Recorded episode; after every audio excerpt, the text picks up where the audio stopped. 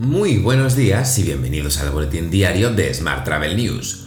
Hoy es jueves catorce de julio de dos mil veintidós, Día Internacional del Auxiliar de Enfermería y Día Mundial del Chimpancé. Yo soy Juan Daniel Núñez y esta es la edición número novecientos setenta y siete de este podcast diario. Hoy comentamos la situación de las cancelaciones aéreas en Europa y el nuevo programa de Airbnb para apoyar el trabajo en remoto. Ya sabes que puedes suscribirte a este podcast en iTunes, Spotify o iVoox, pedirle a Siri o Alexa que reproduzca nuestro último programa y que también puedes escucharnos cada día en radio viajera punto com. ¡Comenzamos!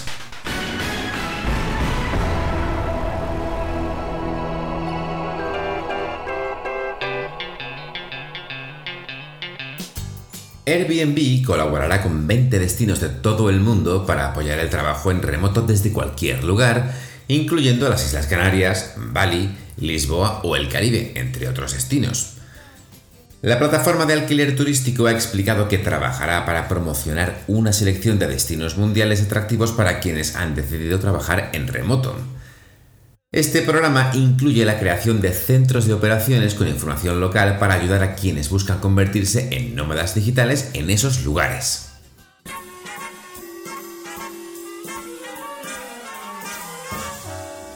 Hablamos ahora de transportes.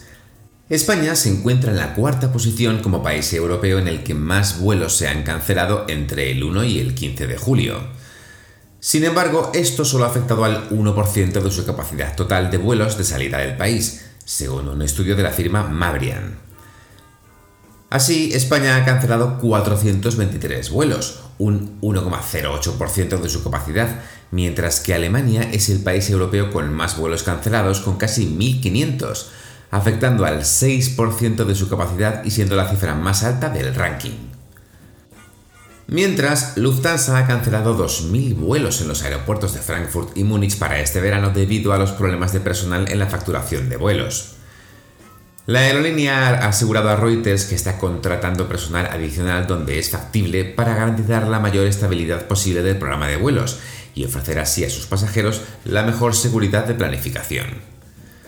Por su parte, Ryanair ha cancelado este miércoles hasta las nueve horas una decena de vuelos y otros cuarenta y nueve han salido con retraso debido a la huelga de tripulantes de cabina. Eso sí, la aerolínea emitía ayer un comunicado en el que afirmaba que el primer día de la huelga, el pasado día doce, menos del uno por ciento de sus vuelos hacia o desde España se habían visto afectados por las huelgas poco secundadas, según la aerolínea, de las tripulaciones de cabina. Según la compañía, la gran mayoría de las tripulaciones de Ryanair están trabajando con normalidad y durante los próximos días, hasta el veintiocho de julio, Ryanair espera una alteración mínima de sus vuelos.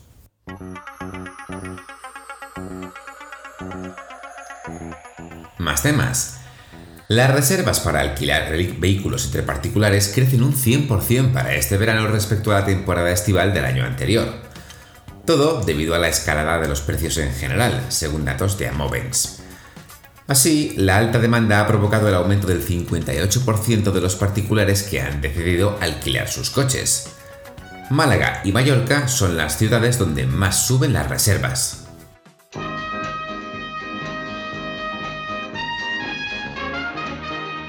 Y la Asociación Internacional de Líneas de Cruceros, C L I A, prevé que España alcance los siete coma tres millones de cruceristas a lo largo de dos mil veintidós.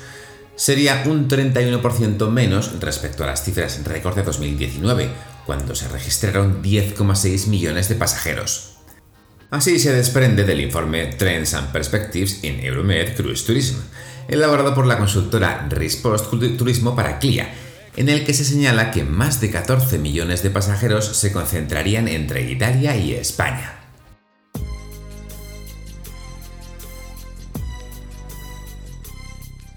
Hablamos ahora de formación. Las firmas Eturgo y Go cuatro Click han llegado a un acuerdo para ofrecer una formación online adecuada a los retos de hoy en día de una manera más interactiva y colaborativa. Ambas compañías quieren acercar el mundo de las soft skills a las empresas y profesionales del sector turístico de una manera más dinámica y motivadora. Y por supuesto, que lo hagan donde, cómo y cuando quieran.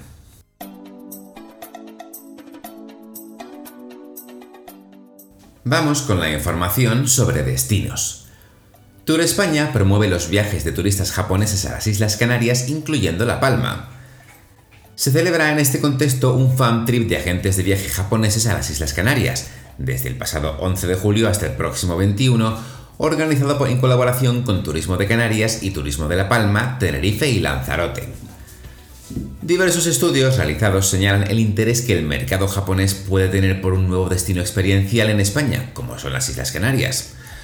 Con ello, Tour España continúa apoyando las actividades para la recuperación de La Palma tras la erupción volcánica. Más asuntos. IFEMA Madrid recupera las cifras prepandemia con una facturación semestral récord que supera los ciento quince millones de euros. La institución ha encabezado de nuevo la reactivación mundial del sector de ferias y congresos con la celebración de FITUR en enero pasado, a la que han seguido en estos seis primeros meses del año ciento cuarenta y cinco ferias, congresos y eventos corporativos y de ocio. IFEMA Madrid prevé cerrar dos mil veintidós con unos ingresos de ciento setenta y ocho millones de euros, lo que significará un aumento de la facturación del ochenta por ciento respecto al año pasado. Seguimos en Madrid. Las atenciones de los puntos de información turística municipales en junio rozan niveles prepandemia. El centro de turismo Plaza Mayor fue el espacio más visitado. Las cifras registradas, con una media de atenciones diarias de cuatro mil setecientas personas, son un indicador de la progresiva recuperación del turismo en la capital. Y la NASA presentará sus planes más ambiciosos sobre turismo espacial en SUTUS dos mil veintidós. Sam Simi, asistente especial de director de misiones de operaciones y exploración humana de la NASA, será el representante de la Agencia Espacial Estadounidense en SUTUS dos mil veintidós, Bailes Roches. Se presentarán así dos de los planes más ambiciosos de la NASA, Leo y Artemis.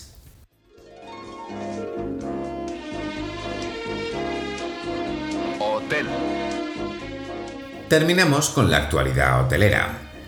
Workation es la propuesta de Sercotel Hotel Group para disfrutar del teletrabajo este verano. Este nuevo concepto permite combinar trabajo y vacaciones para esquivar la rutina y trabajar desde cualquier destino o ubicación. Sercotel Hotel Group propone seis destinos donde practicar el Workation este verano y alargar al máximo las vacaciones. Por último, te cuento que Paradores y la Fundación Oceanographic han puesto en marcha la campaña El mar empieza aquí.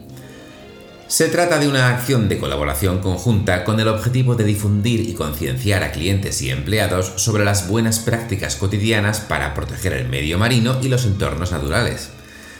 Para ello, Paradores ha instalado ya en sus noventa y siete establecimientos paneles divulgativos con el fin de concienciar del problema de la contaminación del mar por el plástico y de la importancia de reciclar, reutilizar y reducir. Te dejo con esta noticia. Muchas gracias por seguir este podcast y por dejarnos tus valoraciones y comentarios en Spotify, iVoox o Apple Podcast. Recuerda que puedes suscribirte a nuestra newsletter diaria entrando en smart travel punto news, en la sección Suscríbete. También puedes recibir un mensaje con este podcast y los titulares del día directamente en tu WhatsApp. Para ello, solo tienes que añadir el número seis cuatro seis, cinco siete dos, tres tres seis a tu lista de contactos y después enviarnos un WhatsApp con la palabra alta. Y eso es todo por hoy. Muy feliz jueves y hasta mañana.